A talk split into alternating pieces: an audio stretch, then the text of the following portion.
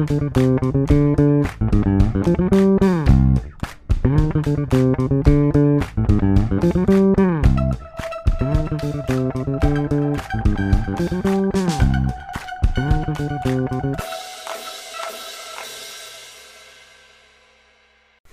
two, three. Yes! In person, we can actually do that together. I know, because it doesn't lag or glitch. No, because I'm always like, uh, like when we do rock paper scissors, I'm like, fuck. like I never know if you have it or not. I don't.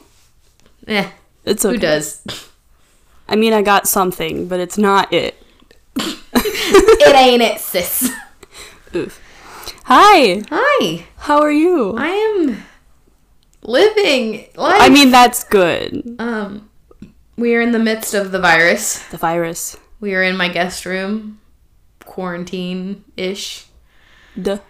Yeah, Question mark. maybe. I don't know. I don't think so. I feel like okay, everyone, just definitely quarantine yourself. That is the way how to deal with it. Yes, But I still came here. yeah, as you can tell, Sarah's not in Boston. Yeah, I had to make a mad getaway on a jet plane. Yeah, so she's back home. Um, I've spent all afternoon sewing reusable masks for Which is freaking awesome. hospital personnel. Yeah, Because you just put in the filters, right? yeah, and um, you wash them. But there's been a lot going on with my day job and all that. Life is a little crazy currently, but luckily, no one in my family has gotten sick. Mm-hmm. Which we are trying very hard not to, and your family hasn't been sick either. Yeah. taking all the precautions. I will say, I have grandparents in Rockport, and they don't have like anything. Like they're out of toilet paper and all that stuff. And I went to like five different stores yesterday looking for Germ-X and couldn't find any Yeah, to no. send to them. Germ-X is like a black market item, Yeah. basically. So times are crazy, but we have each other. I have my dog, and we have this podcast. Yeah, he's over there banging away with his tail. He must be having a great time. He is obviously. Yeah. But other than the virus, how have you been doing? I've been good. Classes are now online. BU is canceled for the rest of the semester. So that's been a little rough actually getting myself to Do the do classes? schoolwork and do homework and do midterms and stuff over in my own time in my pajamas in my bed. pretty much and it's really hard to get myself to do that Um, Right. but i mean it has to be done whether i want to do it or not Right. uh, but other than that it's been fine it's been nice seeing everyone and being in the same time zone as my friends and family Right.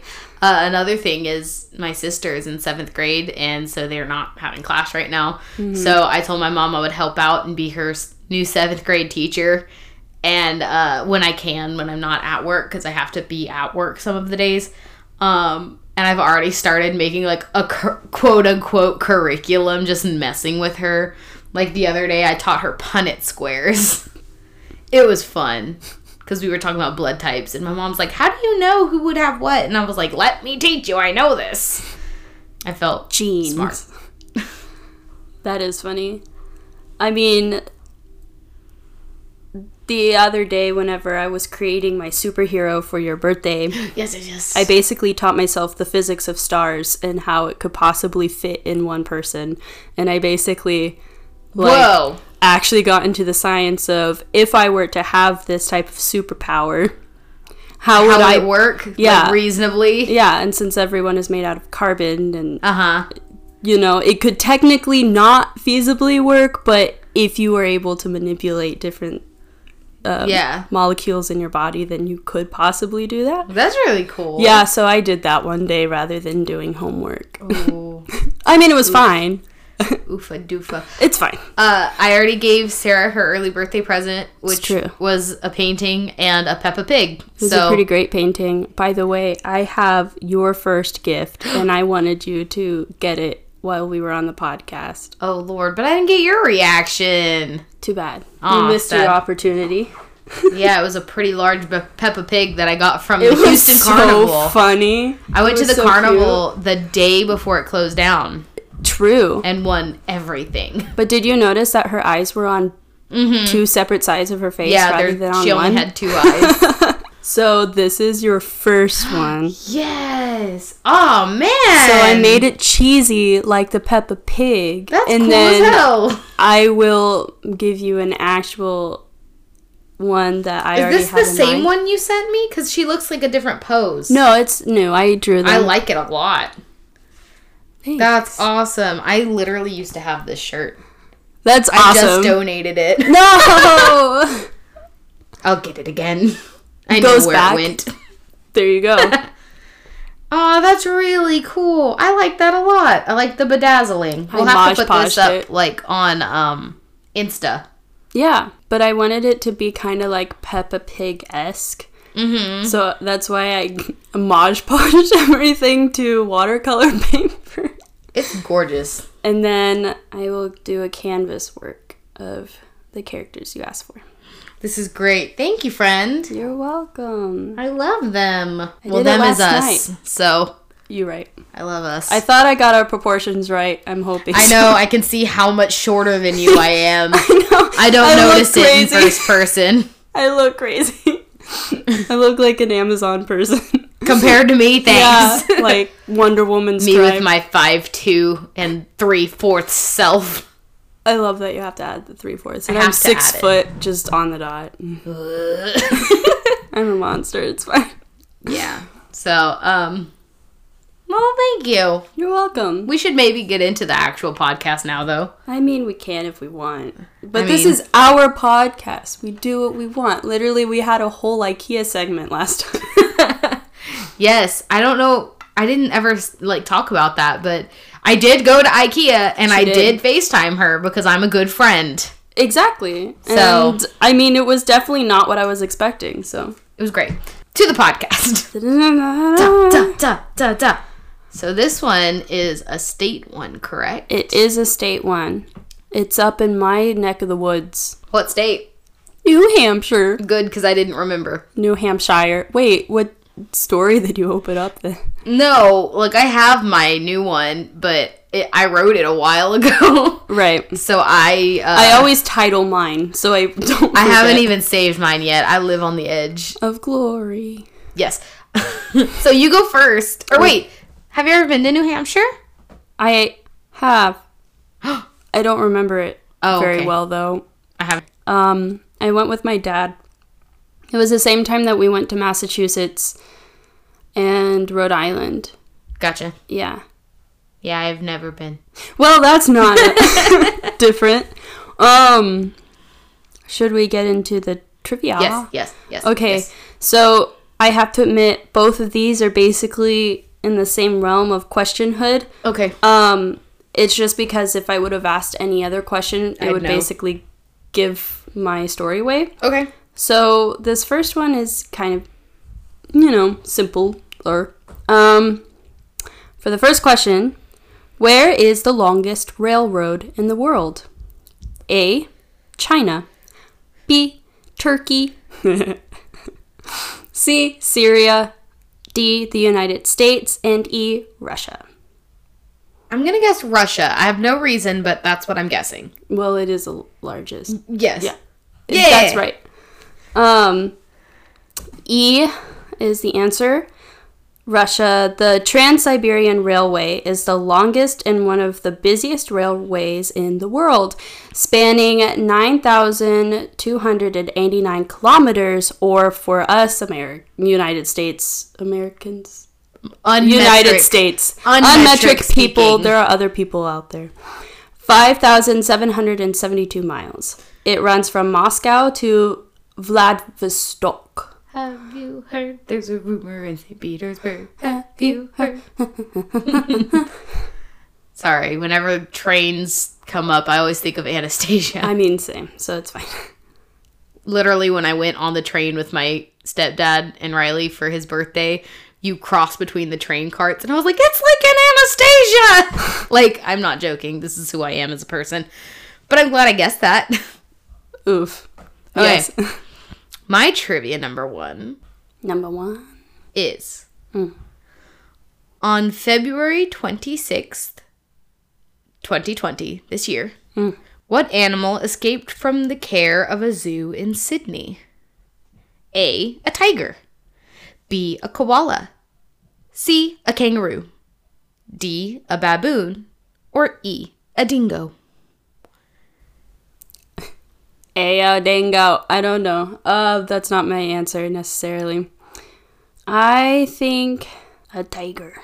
It was not a tiger, it was a baboon. And And the thing about this uh, baboon that I'm just now remembering is that it was the bab- the male baboon and two female baboons were taken to a hospital for the male to get neutered or something, and it escaped.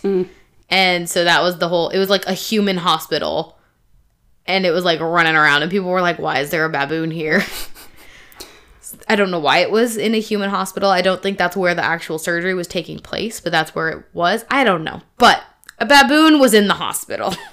that's really funny. Isn't there a joke a horse by- in a hospital. John Yes, Mulaney. John. It's all about our presidente. yes, that I really enjoyed that. Uh, It's one of my favorite. I love Yes. John Mulaney. me too. There's a horse in a hospital. Yep. Um, and they just let him roam free, anyways. so, well, I knew it wasn't a koala because you can't really lose a koala. yeah.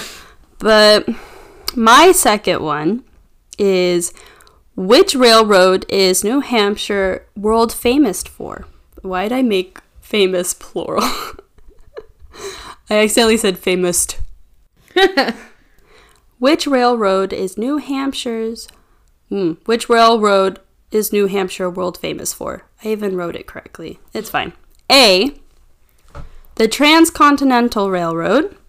B. Mount Washington Cog Railroad. C. Durango and Silverton Narrow Gauge Railroad. D. Coast Starlight Railroad.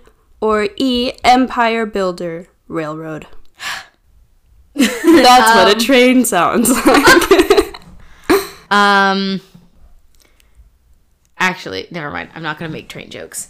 I want to know a train joke. Oh well, on the entire ride up to the train ride that was aforementioned earlier, Right. I wrote trivia for Brent and Riley to guess, like the entire way because they didn't know we were going on a train, and I wrote trivia for them to figure it out. Oh. And so it made me think of Dumbo, Casey Jr., the train. Mm-hmm.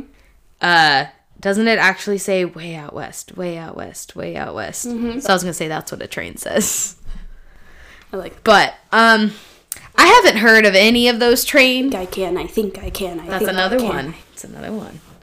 I haven't heard of any of those trains. Not even the transcontinental. That's the only one that I've heard of is transcontinental, but that makes me think of like from California to New York, maybe. I don't know. Mm-hmm.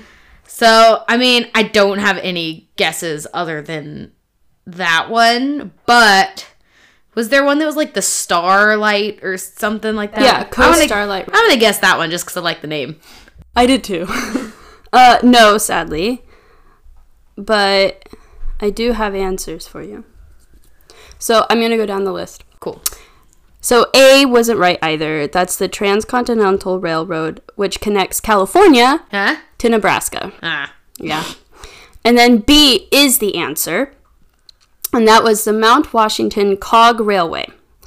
It is the second steepest track in the world Ooh. after Pilatus Railway in Switzerland.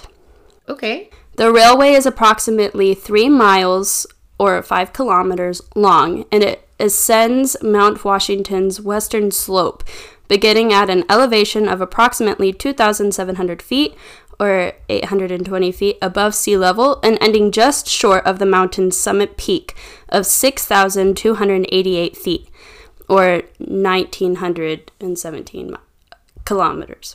Okay. So it's really cool how they do it. Mm-hmm. And it was basically the first of its time where it had the click Um, like a roller coaster. like a roller coaster, yeah. So it was built like a roller coaster, and I think that's where they got the idea for a roller coaster. I don't how know. you would click uphill. yeah, so that's what it does. The train. That's really interesting. Yeah, and it doesn't go very fast. It goes Right. like 2.5 miles per hour, and it just clicks up the uh, side of the mountain. That's really cool. Though. yeah, and I mean it has to get there too, so it isn't just climbing of the mountain, and it like goes over like trees or whatever, and it's like built on wooden, st- um, a wooden basically roller coaster esque track up to the up to the mountain, then up the mountain, then it stops on the mountain, then it goes down the mountain. Ooh, Yeah, it was really neat. that is really cool. Yeah, and then the other ones, so the Durango, Colorado, and Silverton, Colorado, I've actually been on that train. Yeah, and it is a train that um, goes alongside of the mountain to get to Silverton. It's only one way trip, but um, it's basically you're looking off the side of the mountain. Oh, cool. When I was younger, when I went to Colorado, we went to Pikes Peak, and I can't remember if it was up a train or up a tram or something to go don't up that mountain. It wasn't this one, but that could I be a mountain. whatever that one was. Yeah. And then the Amtrak's Coast Starlight connects Seattle, Portland, and Los Angeles. And then the last one is Amtrak's Empire Builder. Uh, Empire Builder train ride connects Chicago, St. Paul, Spokane, Washington, and Portland, Seattle. Cool, cool, cool. Yeah, and it's really, really, really neat. I also found out how to pronounce Spokane, Washington, and apparently it means uh, the children of the sun. So I liked that. Spokane. Spokane.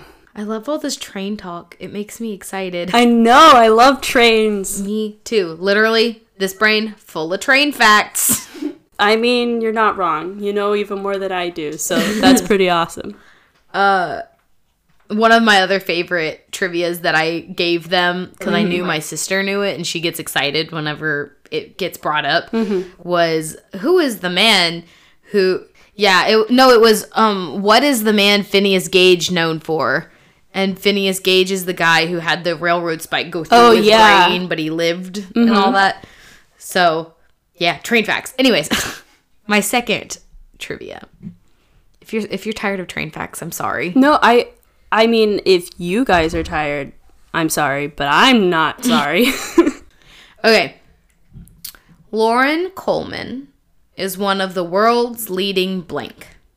Okay? Mm-hmm. A. Forensic pathologists. B. Sorry, I was reading ahead and I made myself laugh. B. Cryptozoologists. C. Psychics. D. Historians. Or E. Bakers. Loren Coleman? Loren Coleman. I've heard that name before. I don't remember who she was or what she did. L O R E N. Loren. Loren. Loren. I'm sorry, I uh, instantly just thought I knew what I was talking about. Uh, is it leading forensic? It is not. He is one of the world's leading cryptozoologists. Okay. Uh, what made myself laugh was I was trying to read ahead the answers so that I could like prepare my Yeah. brain to say them. And instead of psychics, my brain just said physics. And I was like, he's one of the world's leading physics. and that, yep, okay. So Loren Coleman is one of the world's leading cryptozoologists. He's an honorary member of the British Columbia Scientific Cryptozoology Club and several other international organ- organizations. Organs. Organs. He's also a life member of the International Society of Cryptozoology. He started his fieldwork and investigations in 1960s after no, in 1960 after traveling and trekking extensively in pursuit of cryptozoological mysteries. He began to share his experiences in 1969. He's written 17 books and more than 300 articles and has appeared frequently on radio and television programs. He's lectured throughout North America as well as London at and at Loch Ness. He's been both on and off camera, consultant to NBC TV's Unsolved Mysteries, A&E's Ancient Mysteries, History Channel's In Search of History, Discovery Channel's Into the Unknown, and other reality based programs. So he's pretty well known. Into the unknown. That's awesome. Imagine if that was your job. Right? Like just being a speaker for all of that. Like, Yeah. I would love to be a consultant. Right? Like my speech professor who journeys from Houston to Boston and Washington, D.C. all the time to be a consultant. Amazing. That would be awesome, though, to just talk about cryptoids uh, all the time forever. Yes, so it's uh, kind of obvious what I drew, but you don't know what I'm talking about yet. True. But it's your turn. It is my turn, and it's my story.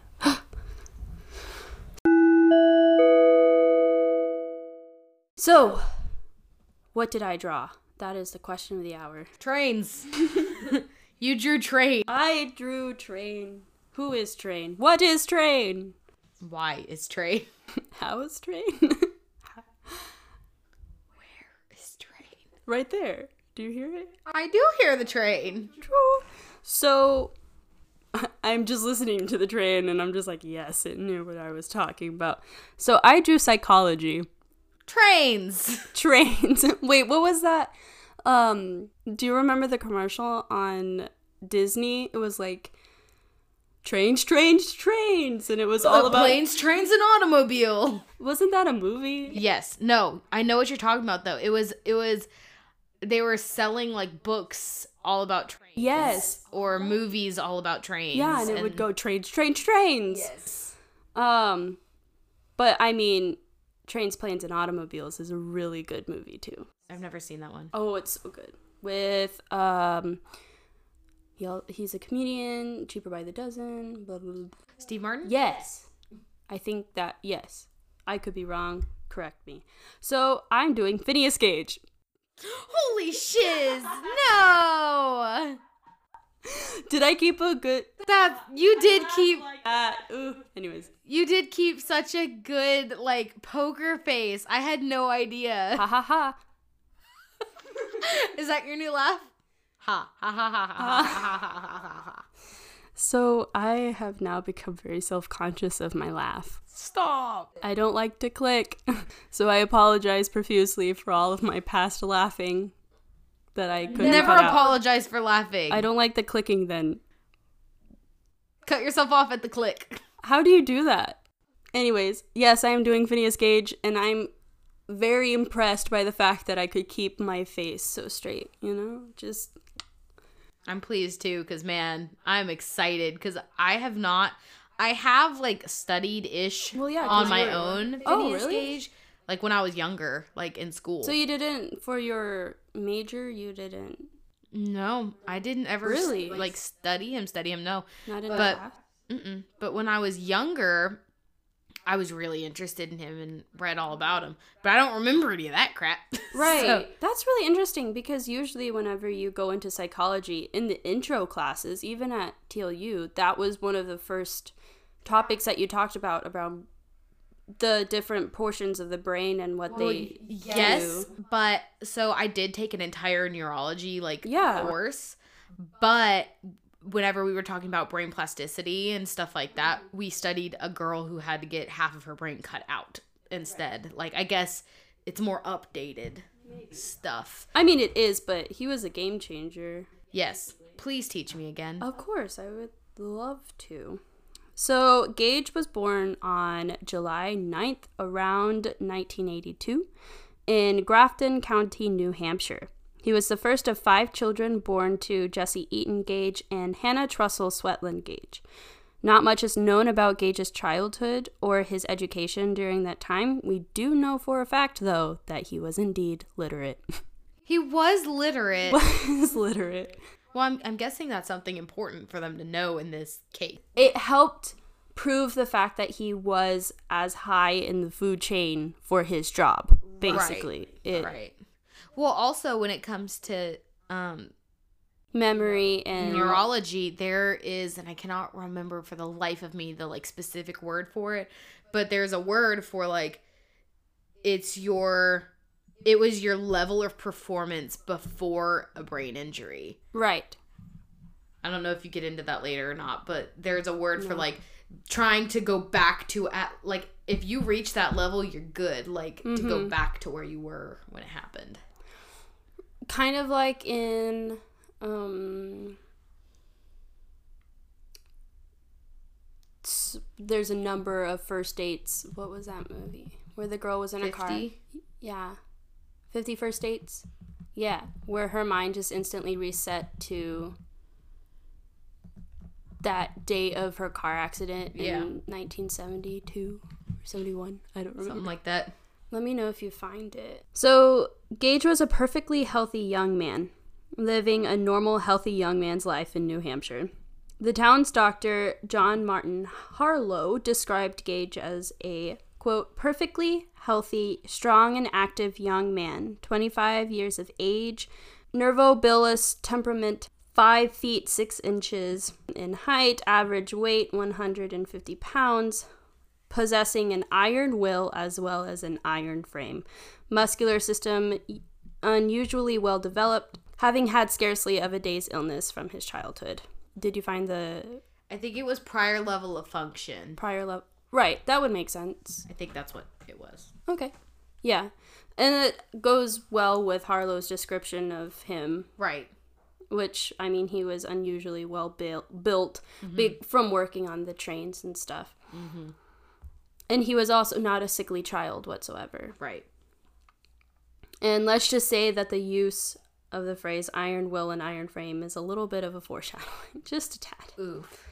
So in September, on the 13th of September, 1848, Phineas Gage was only 25 years old, working as a railroad foreman when a horrific accident took place while he was working on the Rutland and Burlington Railroad near Cavendish, Vermont. Before the accident took place, he and his men were excavating rock for the tack bed, track bed, sorry. It was Gage's job to decide where the drill holes in the rock were to be placed, as well as how much explosive powder was to be placed inside those hold, mm-hmm. holes. And he would also decide how much sand was to be put in the holes after the explosions took place. Right. He was basically just the guy to mark everything for his guys to follow up. He also planned everything though, so that shows a high level of Yeah, he was standing. the guy. Yeah. You know, he was to focus the explosive force, the powder, and the fuse would be gently tamped down before sand was added and a more vigorous tamping applied. Only then would the fuse be lit. And that was from the psychologist bbs.org. I'm guessing that's important. Yeah. So tamping is when you pack the track ballast, which is the support for the track bed, um, down in order to make the tracks more durable. Because the track bed isn't what you would think. It isn't like a flower bed. It is the mound that you see the mm-hmm. train tracks on. Right. So they would have to blast it flat if there were unlevel rocks or mm-hmm. whatever. And then they would have to start building the track bed. Mm-hmm. And, quote, for tamping, Phidias used a large end of a special crowbar like tool called a tamping iron. And in preparation, so sorry, this is where the quote starts. In preparation for blasting, he was tamping powder into a drill hole when a premature explosion drove the tamping iron, which was 1.1 meter, uh, meters long, six millimeters in diameter, and weighing six kilograms. Throughout it, f- from the blast through his left cheek, it shot up. Right. And it was into his frontal lobe, right? Right. So it well, yes, it that is where we're thinking. So through his left cheek and out of the vault of his skull, with such force that it drew him on his back, and he fell several rods behind, smearing everything with brain tissue and gore. And that came from an actual scientific paper written by Driscoll and Leach. Um, from 1998, and That's right. I use that paper throughout and quote from that paper throughout this whole entire episode. And I don't want to take away from their credit because Right. it's a really good paper. I forgot that it was actually the um the iron, not a railroad spike. Right. It was his actual tool he was using. Yeah, so he was so just to paint a picture, a very gruesome picture, I'm sorry. So he was pushing powder down into a drill hole that was already done. With And- a crowbar. Well, it wasn't a Ish. crowbar. It was uh Well, it, it was a similar. special Yeah, but it was a special type of rod basically. Mm-hmm. I mean, I know what I'm picturing, but I don't know how to describe it. But it was basically just a pole. yeah. That's all it was. It was like a pole with a little spike at the end, kind of. And the spike was a kind of sharp spike, but that's not what would go through his brain because the spike would be down. So Right. the top of the pole It was just flat. went in through his cheek and out through the top of his head. Yeah. And we'll talk about his brain position later Okay. because that is still debated. So even with these injuries, however, Gage was still conscious. yeah. He even recognized Dr. Harlow, the town doctor that I mentioned before, uh, and reassured him while he was sitting on an ox cart writing in his workbook, only a few moments after taking an iron rod to the head. I remember reading that, that Yeah. he just was like, let's go to the hospital. Yeah. And despite the reassurance, though, the wound continued to bleed for two days and was followed up by a very bad infection that would leave Gage only semi conscious for an entire month.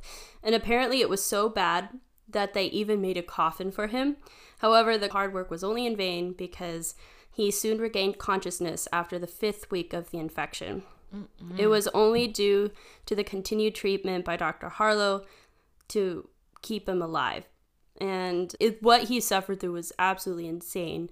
Right. And there are speculations that I've read that the only reason why he survived was obviously because Dr. Harlow was amazing, even for just a town doctor. That um, he was lucky to have the pole go through his cheek because it basically had a way for the infection to drain out of his brain. Huh. Um, I mean, yeah. so he was able to tilt his head to the side and put gauze there and allow for all of the infection to just Drain out. yeah because if that wasn't there it would just sit and fester Stew. and yeah so gage was left behind with a blind left eye and facial weakness on that same mm-hmm. side but there did not seem to be any focal neurological defects However, it wasn't long until Harlow began to observe some changes in Gage's personality. So it even took a while for that to To even to show. culminate. Yeah. Quote, immediately after physical recovery, his he described Gage as he remembers passing and past events correctly, as well as before since the injury. Intellectual manifestations feeble, being exceedingly capricious and childish, but with a will as indomitable as ever. Is particularly obstinate, will not yield to restraint when it conflicts with his desires. Dr. Harlow reports that Gage's employers, who regarded him as the most efficient and capable foreman, considered the changes in his mind so marked that they could not give him his place again. He is fitful, irreverent, indulging at times in the grossest profanity, which was not previously his custom. So, hi- oh, sorry, you finish and then I'll cut you off. Okay. Manifesting but little difference uh, deference for his fellows, impatient of restraint or advice when it conflicts with his desires, a child in his intellectual capacity and manifestation. He has the animal passions of a strong man. His mind has was and has radically changed so decidedly that his friends and acquaintances said he was no longer Gage. End of quote. And that was from the O'Driscoll and Leach So paper. that so it really affected his personality and his decision making and judgment. And So basically, it just and- flipped him completely, and he turned into more of a, I guess you would say, um, wild man, kind more of, childlike without inhibition. kind of like Tarzan esque. So, like a natural. He landed basically on animalistic thought processes. Well, so that would make sense for it to have been the frontal lobe that was affected. Right, That's and- where all of those are. Right, but there's more to the frontal lobe than just Well, the frontal lobe, which is yes. why I'm saying later on, whenever we get into the more, Yeah. whenever I mention that, it isn't debated that it went through his frontal lobe. It's more or less debated as to where it hit the frontal lobe and what else of the brain Mm-hmm. was hit because it was, even though it was a thinner pole, it was Yeah. still It was a, pole, good diameter. Yeah, that just took the brain out. And it also wasn't just a smooth, beautiful, pristine rod. Yeah. So that means that tissues were definitely cut and torn Yeah. whenever the pole went through the brain. So, So there was a lot of damage other than the initial punching out of the tissue. right. And it's also, people wonder why. We'll get into it. Like, Okay, I definitely sorry. no, it's I fine. find You're it just really jumping the gun. No. Um and we can talk about it afterwards because I too find Yeah. it interesting, but uh I I just don't want to lose track of where I am. Gotcha. Sorry. No, you're fine. I'm glad you're interested. So, after the accident, Gage's life changed dramatically. He lost his job, his old personality, his friends, but not his iron rod. Gage and his iron rod traveled all throughout New England, earning money as at circuses and museums by displaying himself to onlookers and by telling them his story. He also worked f- later for a livery stables as a stagecoach driver, first in Vermont and then all the way down in Chile. he a friend took him in a plane basically and he was like, "Yeah, I want to develop a lively stage uh, a lively um, horse stable, which is ba- a lively lively where horses can go like privately owned owned horses can go stay at the stable and be cared for. I thought it was called a livery. A livery. Okay. Is that right? Yeah. I don't know. I think I spelled it wrong then, but I, who knows. that would make more sense. but anyways, however you want to say it cuz I know I'm wrong, horses can go stay there A and horse home. yeah, a little horse home, kind of like a hotel. Horse. yeah, but they also yeah, but the horstel can also have horses stay there and you can order a stagecoach and somebody can drive it. Nice. And that's what he would do. Okay. He was a valet. Yeah, basically, a horse sleigh. He was an Uber. He was an Uber. He was an Uber. Um, so this would soon come to an end, however, in 1860, when he ended up having to return to his family in San Francisco, California, after developing epilepsy. Mm. Then in May 1861, Gage passed away due to a seizure, well, multiple seizures, eh, 12 years after his accident. So he was only 37? If my math is right? Yes. That's sad. Yep. So, quote, Dr. Harlow observed that mentally the recovery certainly was only partial. His intellectual fac- mm, faculties, his intellectual faculties being decidedly impaired, but not totally lost, nothing like dementia, but they were enfeebled in their manifestations. His mental operations being perfect in kind, but not in degrees or quantity. And that was from the paper. Mm-hmm. So his mother basically described him as a almost psychopathic person mm-hmm. because he was able to lie without even batting an eye and he was able to continue those lies because uh-huh. his he would entertain his nephews by exaggerating or completely adding things to his life that never happened. Okay. And his parents only know that they didn't happen because of the people who he worked with, be- and also because of Dr. Harlow, because he Right. kept a pretty close eye on him uh, after what happened to him. right. Because Dr. Harlow knew that this was definitely a special case. Um, and he did not have remorse. He did not have empathy. He loved animals, though, like the horses. He loved caring for the horses. But I think it was also a weird fascination with animals Uh-huh. rather than like, oh, that's Hunk out there. I love him. It was also like, that's a dog. I all of my attention, and he loved children, but also kind of in the same way. And he would just lie to them. Okay. Yeah, so it was very much like the unempathizing not but not like yeah, and it's almost like he didn't have access to it because I'm not saying everyone who has um Like yeah, who has a personality disorder doesn't isn't caring or isn't somebody who has emotions, but he definitely was not able to connect to his emotions anymore Uh-huh. anymore whatsoever. And the seizures did not help either. It just made it worse. Right. And I think it was because the neurons in his brain were not having the electrical currents anymore. The synapses weren't connecting. Yeah, it was almost like the brain was just dying and he was dealing with that. Fun. Yeah. But we'll never know, and I'll get to why later.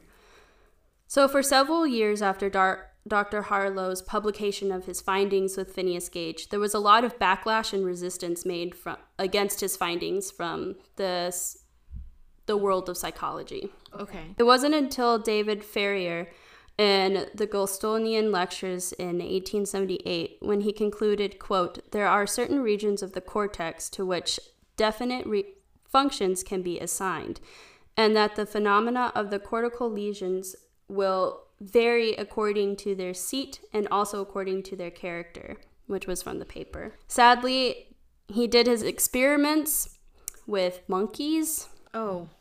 Oh. oh. I mean, it was 1878 and 1870s, but it hurts me. But also, we did get a lot of really good information about brain functions because the brain, literally, we don't know har- hardly anything with what the brain can do and why it does it that way. And because brains are like fingerprints, every brain is different, Yeah. but it still hurts me a little bit, but it's fine. Anyways, but he did not do so basically, what he, we learned about his brain work with monkeys was that we are able to do brain surgeries and take parts of brains, mm-hmm. and the people still keeping their personalities, and it would just mm-hmm. take a while for them to get better. Right.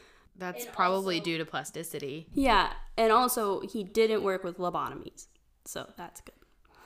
Lobotomies are just the worst. Anyways. Quote, he also found, quote, he had found that removal or destruction by the cautery of the anterofrontal lobes is not followed by a definite psychological results. Okay. And yet, notwithstanding this apparent absence of psychological symptoms, they could re- perceive a very decided alteration in the animal's character and behavior. While it is difficult to state in precise terms the nature of the change, he noted that while not actually deprived of intelligence, they had lost to all appearance the faculty of the alternative and intelligence observation. Tracing the trajectory of the tamping iron through Gage's brain, he concluded that its track included the prefrontal region, and that therefore the absence of paralysis in this case is quite in harmony with the results of the experimental uh, physiology. Okay. And that's from the O'Driscoll and Leach paper. So the problem with that is, and here's where the problem is. Mm-hmm. So when Gage died, there was no autopsy done in his brain. And the skull was given to Harlow in mm-hmm. 1868 after the body was exhumed in 1867, Right. leaving there to be no brain tissue to look at. So we have no actual evidence No actual brain. yeah, for us to know exactly where the tamping iron hit in his brain. And there have been tons of different analyses and experiments done over the exact location of the brain of Gage's brain during this accident and just what portion of the frontal lobe was impacted by the tamping iron. The one thing that we do know for a fact, however, is that this moment in history was truly game changing of neurology and psychology altogether Yeah. because basically what how I took all of the big words that I read in that passage was that all we know due to this guy's e- experiments and through Harlow's description was that the brain went through the cheek and out through the frontal lobe. The brain went out through the cheek. Sorry, the pole went out through the cheek and through the head Yes. in the frontal lobe. Yes, but we don't know exactly what part of the frontal lobe, and we don't know if it got any of the parietals or what other parts. Because Gage was definitely not the first of his kind. Not at all. Uh huh. He was not the first one to have a brain injury like that and survive. Because, according to the British Medical Journal of 1853, there has there was an editorial featured by the name of Cases of Recovery After Loss of Portions of the Brain. Yes. Yes. This editorial recounted war wounds that affected the brain, and there was even a story of a young soldier who fought in the Battle of Waterloo in 1815 who received a frontal lobe injury. He sustained paralysis on his left side of his body and had difficulty um, remembering names, so he had Right. a long His time. memory. yeah. But he did end up making a full recovery Nice. and even served in the army again and lived for 12 years. He eventually passed away from tuberculosis. That sucks to live through that. Freaking dislike tuberculosis so much. Anyways, um, I already did my story on TB. TV. Um, so here is his recount of the story made by Jim Horne, the director of sleep research, um, centering at Longborough University. He has been conducting this. He has been really looking at Gage's case and then studying those effects with past events. There we right. go. Okay. In the next case, a few years later, was based in a report by Dr. John Edmondson in the Edinburgh Medical and Surgical Journal of April 1822 on page 199, if you want to go look at it, of a 15 year old soldier. 15 year old soldier. No, baby who was wounded by a bursting breech of an overloaded small cannon. Sharp metal blew through his forehead, resulting in the loss of a piece of frontal lobe measuring 21 over 2 by 11 over 4 inches, together with 32 other pieces of bone and metal that were removed by the frontal part of his brain, together with more than a tablespoon of s- mm, cerebral substance. Portions of brains were also discharged at three dressings. So Yay. There were was lots a- of holes and lots of gushing. I'm so sorry for all of those very um Technical words, and very gruesome words. Anyways, descriptive. Yes, to say the least. The account went on to say at no period were there any symptoms referable to this injury. During the time that the brain was discharged, he is reported as giving correct answers to questions uh, put to him. He was being perfectly rational. By three months, the wound had closed, and he was reported to be in perfect health and having suffered no derangement of his mental capacities. Well, And that was from the psychcenter.com. so I think, like I had, I've talked about a couple times, brain plasticity. Whenever you're younger, your brain is more plastic. Your brain has the ability to fix itself quicker. Like I said, we studied that girl who had to have like literally half of her brain cut out of her head. But there was also no talk about him getting an infection either, which is which is crazy. especially during that time, especially during Waterloo. Yes. I'm just saying that that could be a reason why he Yeah, and seemed to be completely normal after that is because when you're younger, your brain has the higher capability of redirecting Mm-hmm. and saying, like, oh, well, this brain part was for this, but we can make another part do that too. and Horne gives more examples. Like Gotcha. so, in 1827, in came a report by Dr. Rogers in the Medico-Chirurgical Transactions. There was uh there hmm, where a young man received a frontal impact again from a breech explosion. It was not until another three weeks when the soldier discovered a piece of iron lodged within his head in the bottom of the wound, from which a considerable quantity of bone had come away. It proved to be the breech pin of a gun, three inches um, in length and three ounces in weight. Four months later, he was perfectly cured. Another case here was an- of an exploding breech pin penetrating 11 over 2 inches into the brain, making a hole 3 over for 4 inches in diameter, resulting in an escape of cer- mm, cerebral substance. But no severe symptoms occurred, and recovery took place in less than 24 days. Infections during the 19th century were a big problem and could cause irreparable damage.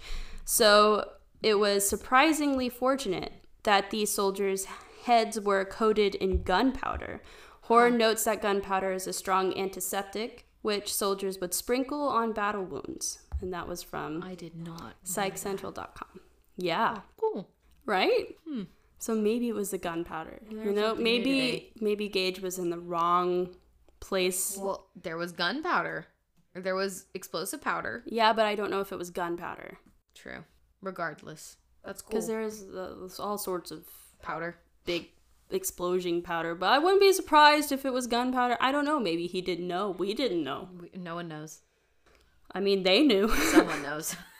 Anyways, so Horne asked the question why did Gage suffer such a change in personality and die from seizures caused by his injury when all of these other examples were able to get better and continue to live a pretty normal life afterwards? And we don't know mm-hmm. the ages of those two other people. right. So Horne speculates that Gage might have suffered much more extensive trauma to the front part of his brain than the others. Plus, Gage's doctor became quite well known after treating Gage, and it's possible that he embellished the details. I don't think mm-hmm. so. It's also possible that the doctors who treated the other men just didn't know them enough to identify personality changes. Okay. Yeah. Yeah. And that also came from Psych Central. So what do you think? And that's the end of my story. And I even left it open because I knew that we would talk about Girl, I left mine open too. That's really funny. um I well, I've been sharing what I think by talking over your story this whole time. That's fine. Um it's just it's crazy what the brain can do. I think that it was I didn't get into okay, I didn't write it in there. So I was reading um one other website that I listed in the sources. Um all of the different people were looking at where we have no idea where the brain was located whenever Right, because everyone's brain, like you said, it's like a fingerprint. Everyone's brain's different. But It's also it moves around. It moves, yes that's the there's space in biggest your head. problem right so that's the biggest issue on figuring out where the brain was and there are like three main locations that people think that the brain was at in Yeah. order for him to suffer with these problems Right. and they think that it went in through the frontal lobe but also hit the center portion of his brain Uh huh. So like taking the parietals. Mm. or at least a little portion of it Yeah. even just tearing it a little Yeah. bit and then it falling back Well, you know. The thing about the brain is there's so much information stored in it. Like they say, what's the, the phrase about like every time you learn something new, you get a new wrinkle or something like that. Yeah. But it's j- the smallest amount of matter of gray matter in your brain holds so much information. Yeah. So imagine a pole like ripping out and tearing and bruising and I'm sure he hit his head too. Probably got a concussion. There was no concussion. There was no concussion. Wow. That was one reason as to why they think that he survived. Yeah, cause yeah, that's cool. Yeah. It's just a medical mystery. And it was because he landed on the pole, I think, which then launched the Oh. pole out of his head. So it Gotcha. was like a, he didn't actually hit his head and have the brain scoot one way or the other and hit the skull. Mm-hmm. Interessant. yeah, it was really interesting. I'm sorry it took so long. Wow, my story was a long story. It's okay. Mine's fairly short because all of mine have been pretty long. So I tried to do a shorter one this time. Cool. And yet again, we have some connections. uh, are you ready for it? I was born ready. Can you can you guess what I drew? No. Lore. No, I drew um History. Trains. Wait, I didn't write it down. Was it lore? What are all the ones? Lore. histories. I think I might have drawn lore. uh, uh, uh, ghosts, paranormal. I think it might have been lore. For some reason, my brain was saying something else. Uh, conspiracy theory. It's either lore or conspiracy theory. I wrote it down somewhere. But as you can tell, we're talking about a cryptid, right? Yes. So everyone knows about Bigfoot. Well- I think that's a pretty The Sasquatch.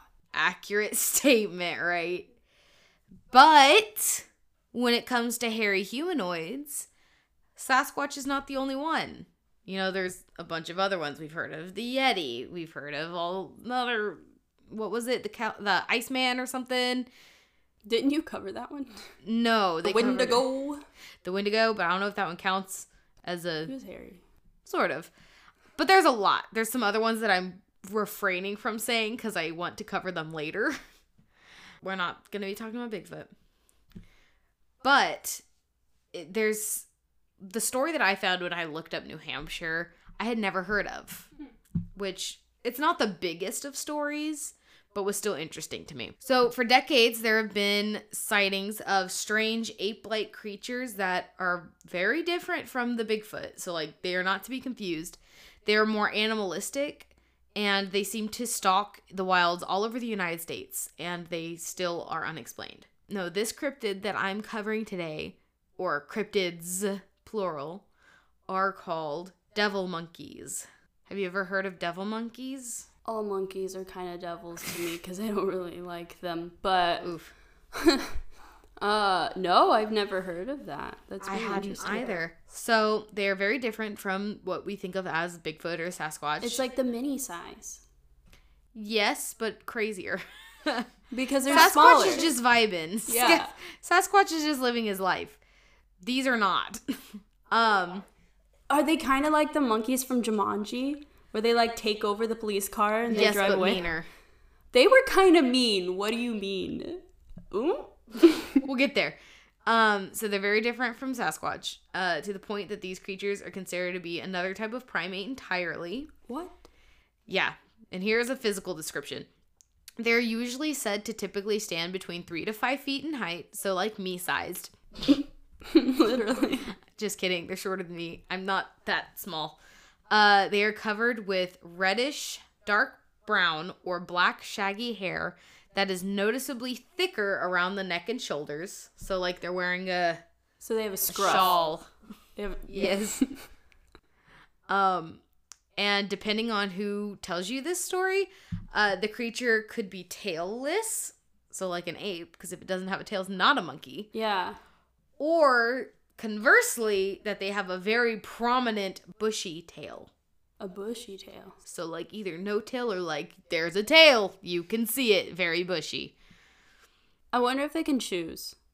It's like whenever those. So create your own character. But I was thinking more or less like the people who would wear tails to school. Ugh, they would clip on the. don't remind me of those. yeah, I. I wasn't. I was half. What is it?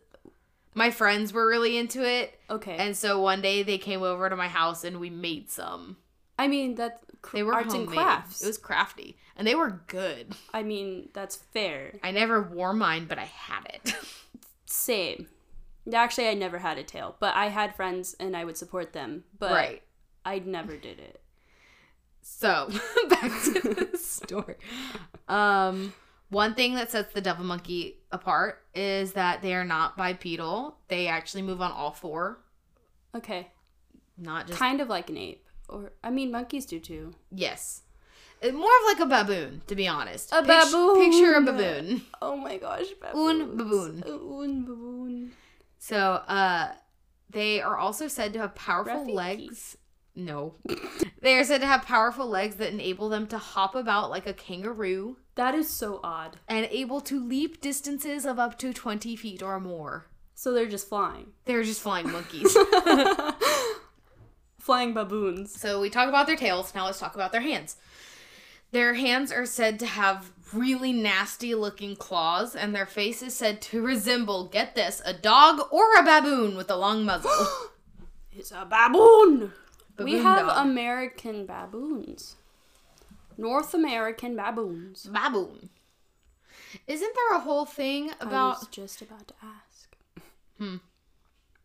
Say it, because I think we were No, on the you, same page. you go ahead. No, you. No, you. You started it. About there being wild baboons up in the northeast? In the I mean, yeah, apparently that's what we're learning about. Yeah. What were you gonna ask? There's like a saying or something about being a baboon. Oh, I was thinking of the peanuts. My sweet baboon Okay. with Linus and Lucy. I know. I think it's Babu, but okay. I thought it was baboon. I have no idea. My sweet baboon. Cause what is what is a baboo? It's Babu, my darling. No, it's baboon. It has to be something. It's Babu. It's baboon. B A B B O O. no, there's an N. Anyways, we are on tangents today. Their mouths are full of very, very sharp teeth and oversized canines. It couldn't be anything without that. Mm-mm. Devil monkeys are most often claimed as being able to produce a variety of loud whoops, whistles, wails, screams, barks, and various other vocalizations. It's just you. It. Hmm. they are also known for being extremely aggressive, attacking with little to no provocation. That's just you. it's me, guys. Watch out, I'm gonna get you. and I'm Sasquatch. My cousin. um, the first sightings of devil monkeys allegedly occurred in the area of South Pitch. Oh, that's not it. South Pittsburg, Tennessee, in 1934.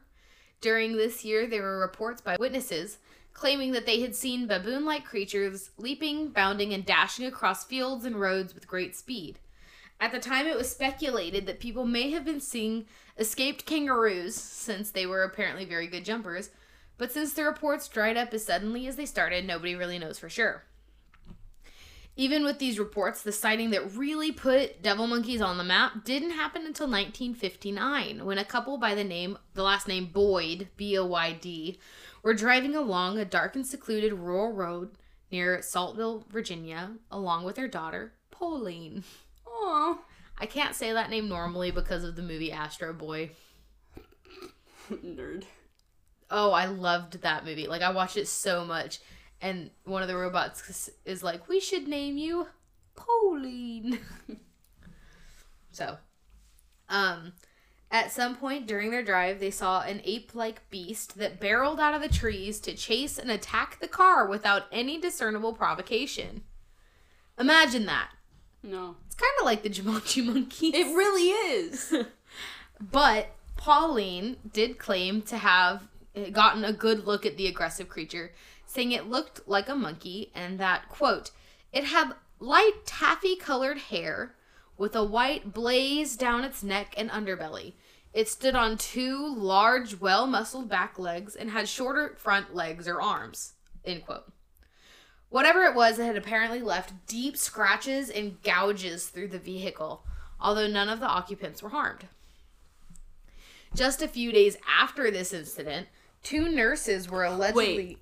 I'm sorry, I have to interrupt you because I just thought of something. Yes. Did you ever look outside the window as a kid and imagine something running as fast as your car? Imagine there actually being a monkey running as fast as your uh, jumping as fast as your car. That would be absolutely terrifying. yes. Um just a few days after that whole thing with Pauline, uh two nurses were allegedly driving along the same area near Saltville when they were also attacked by the same creature or something that was very similar to it.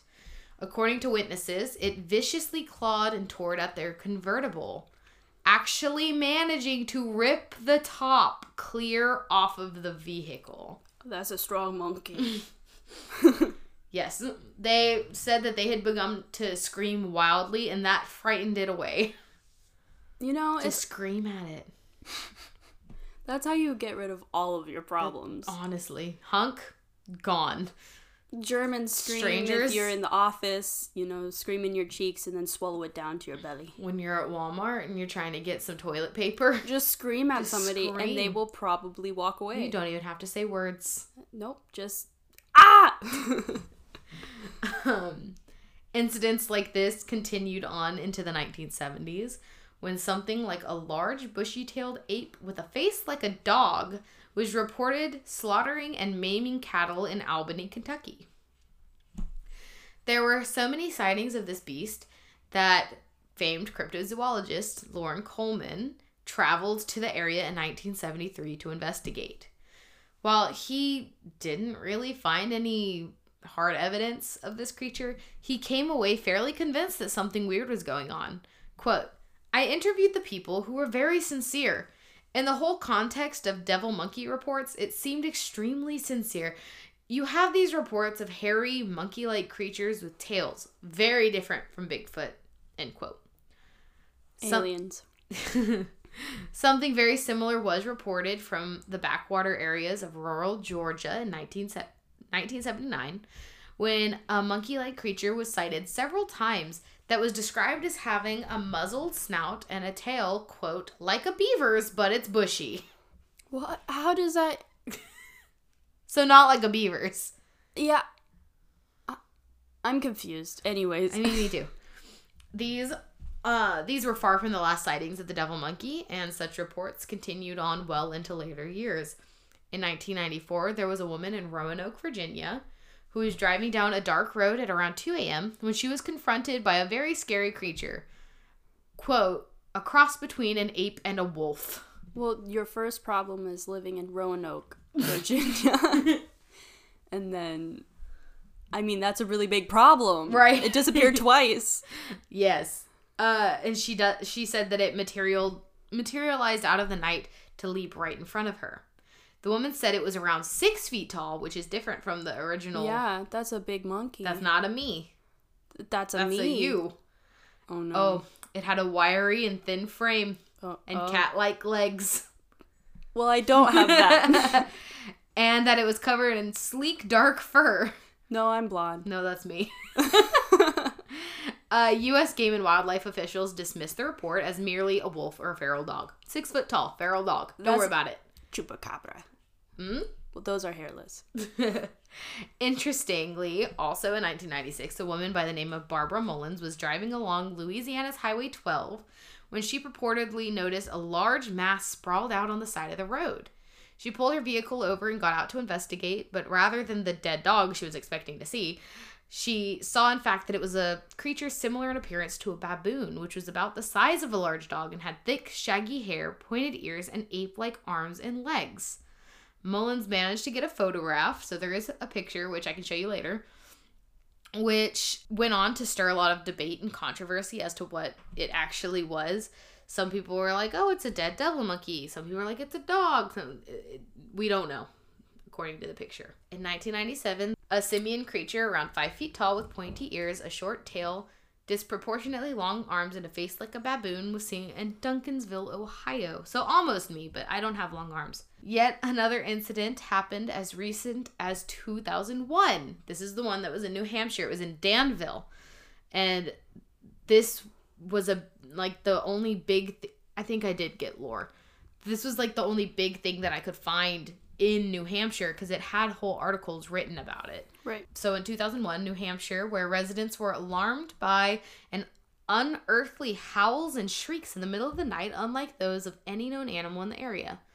People who actually claimed to have seen the creature responsible for those sounds reported that it was a large primate of some sort with a dog like muzzle, prominent claws, sharp teeth, and a dark reddish brown coat of shaggy hair. Danville's own fire chief even apparently saw the beast, and the creature was seen at least nine times over a two week period. To that point, it caused a minor mass hysteria. So the whole town quarantined, basically. Oh my gosh. Parents refused to allow their children out after sunset, and everyone looked over their shoulders for the beast. After several search parties failed to find anything, and the reported sightings dried up, life went back to normal for the most part. Even in Chicago, Illinois, it, they had their own sighting in January of 2006. Um, one unnamed witness claimed that he had come to find, quote, a devil like creature, end quote, attacking his Labrador. No! Leave the freaking dog alone. Just because you want to look like a dog, but you're not a dog, you're a freaking baboon, doesn't mean that you get to attack the Labrador. Yeah. Um, It was described as, quote, an unusual combination of a monkey, wolf, and devil with long fangs, a monkey like tail, and extremely bright, glowing eyes. That's a no. Yeah. And he even claimed he took a picture and it was because of the flash of his light that it scared it off. But many think the picture is a hoax, Yeah. you know. See, it's harder now since we have Such good Photoshop and editing stuff. and- Yeah, you can basically just, especially if you're a really good artist, you can just post it in the picture. Mm-hmm. In 2009, there was a report from an unnamed wildlife biologist who claimed to have seen a devil monkey in rural Louisiana. The witness said that he had seen the creature running through an open field and that at first he thought it was a dog, but then he realized he was wrong. Mm. And this is what he says. It's kind of a long little blurb. Quote At first, I guess I kind of thought it may be a dog, but as it got closer, I realized I was wrong. The thing, whatever it was, ran on all fours to a spot in the fence where the trees were about 30 feet apart and leapt over the five foot fence in one hop. Once on my side of the fence, the thing stood up on two legs. It was only about 30 feet from me at that point, and I got a really good look at it. It was about four feet tall, maybe a little bit bigger. It had really big yellowish eyes, large pointed ears, and a sparse coat of shaggy fur. It stood on its tiptoes. It had a long, somewhat bushy tail, kind of like a squirrel, but not nearly as thick furred. The snout was very cat like. I was close enough to make out thick hairs on the face. I'm inclined to believe that these may have been whiskers. Once it stood, it kept its arms to its side, much like a human, but slightly bent at the elbows. Its hands had identifiable fingers with noticeable claws. I know I saw something that day I could not explain, and I am hard pressed to ask others to blindly accept what I say at face value. I'm not trying to convince anyone, but rather find answers for myself. In any case, after considering the evidence, I firmly believe that what I saw was indeed a so called devil monkey. End quote. So, of course, as usual, there have been plenty of ideas as what to, the devil monkeys could be. Some people say it's an undiscovered species of primate that inhabits the isolated wilderness of America. A lot of other ones say, no, it's a dog, it's a wolf, it's a coyote, it's a escaped kangaroo. Which I get with the jumping and with the hands at the sides like that. All throughout the years, it was just one escaped kangaroo. One. It was And Kangaroo that Jack. one zoo. Oh my gosh. I have not thought of that thing in that years. atrocity. Oh I loved Kangaroo Jack. Some people say, you know, it's escaped monkeys or apes. A lot of the like more bizarre, out of the realm sort of ideas are that they are mutated experiments, aliens, chupacabras, or interdimensional beasts. So, aliens. Aliens. Or maybe it's just a hoax and it's an urban legend in the end. Maybe it's that one family that that is their legacy. They are to continue. The legacy of the devil monkey. Yeah. And because it's just so out there, every family member's like, yeah, okay, I'm down. That'd be cool. Yeah. I don't know. But that's it. That was really funny. Wow. Um, I can try to look up that picture for you. Yes, please. I want to see it. That's crazy. This is the. What is that? It looks like a hog. Or a weird. I just think it looks like a dead monkey. Is that its mouth? What is- yeah. That's so like down mouth. here is the mouth, That's a really big mouth. and then these are the paws, and you can kind of see an eye and an ear, maybe. Why is the ear there? Well, like here. I That don't know. so it just looks like a dead monkey to me, No, that looks. but the snout's kind of big. the mouth is big. It looks like a weird. Dog mouth on a monkey. But no, the mouth isn't. It's from what I saw from where I was sitting. It looks like it's stretched out. It almost looks It like does. a weird creepy pasta image that somebody made or drew with a really big mouth and grin. Yeah. I don't know. The mouth is just too big. Maybe it was. I don't know. I don't know. I don't like The mouth is too big. for the proportion of the yes, body. I agree. I mean, maybe something happened during the accident for it to get bigger. I don't know. I don't know. But That's weird. It I looked like a weird fluffy thing with tiny feet. I think there was an episode on the Lost Tapes on Animal oh my Planet gosh, I hated it. that show. Yeah, I didn't. The sand creature. I saw the one with the chupacabra. Mm. But that's that's all I have in my story. That was a good story. Do you want me to grab User? Yeah, my baby, my ooser.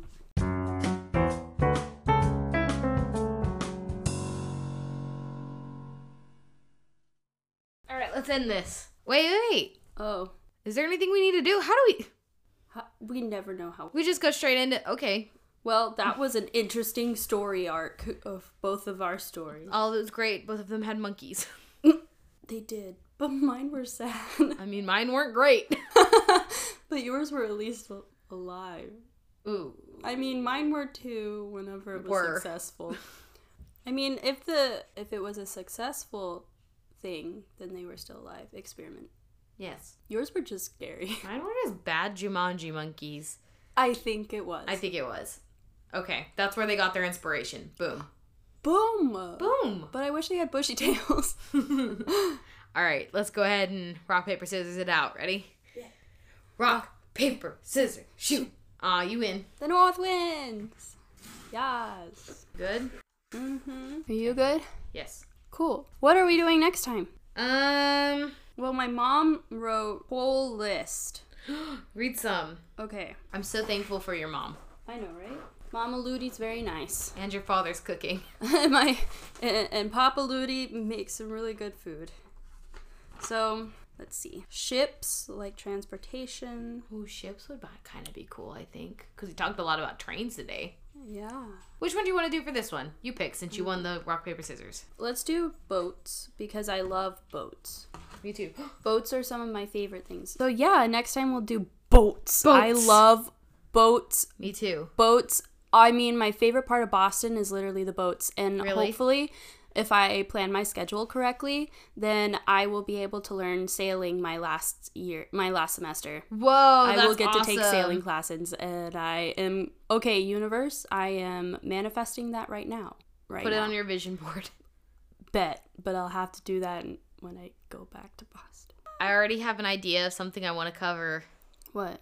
I, I can't say it because then you'll know what I drew. Oh, mm, that. Oh, I thought that you were meaning like another option. No, Anyways. just with boats, I have two options going in my head, one significantly more than the other. So I have decisions to make. Decisions, decisions, decisions. And while those decisions are being made, you can follow us. yeah, nice. you can follow us at Ace Yoda uh, podcast. Well, Ace Yoda on all platforms. But you can follow us on Twitter, Instagram. We don't have a Facebook yet. If we'll ever make one, maybe we will. And uh, you can also email us at aceaotapodcast at gmail.com. That is A C E A O T A podcast at gmail.com. Yeah. And if you want to follow us individually, our handles are in the uh, description. box. And if you want to look up this stuff for yourself, we will have all of our references there as well. yeah, highly recommend. Yeah. Well, that's it, I think, right? That's how we end. Okay? Yeah, that's how we end. Thanks. Bye. Bye. Wow. Wow. Wow. Efficiency.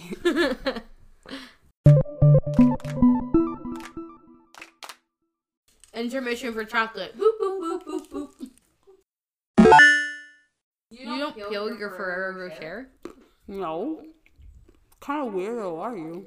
The kind that feels it. Hi Trash! Nice to meet you. Hop, hip, do the hip, do the hip, hip, hop. Ah. Can't stop.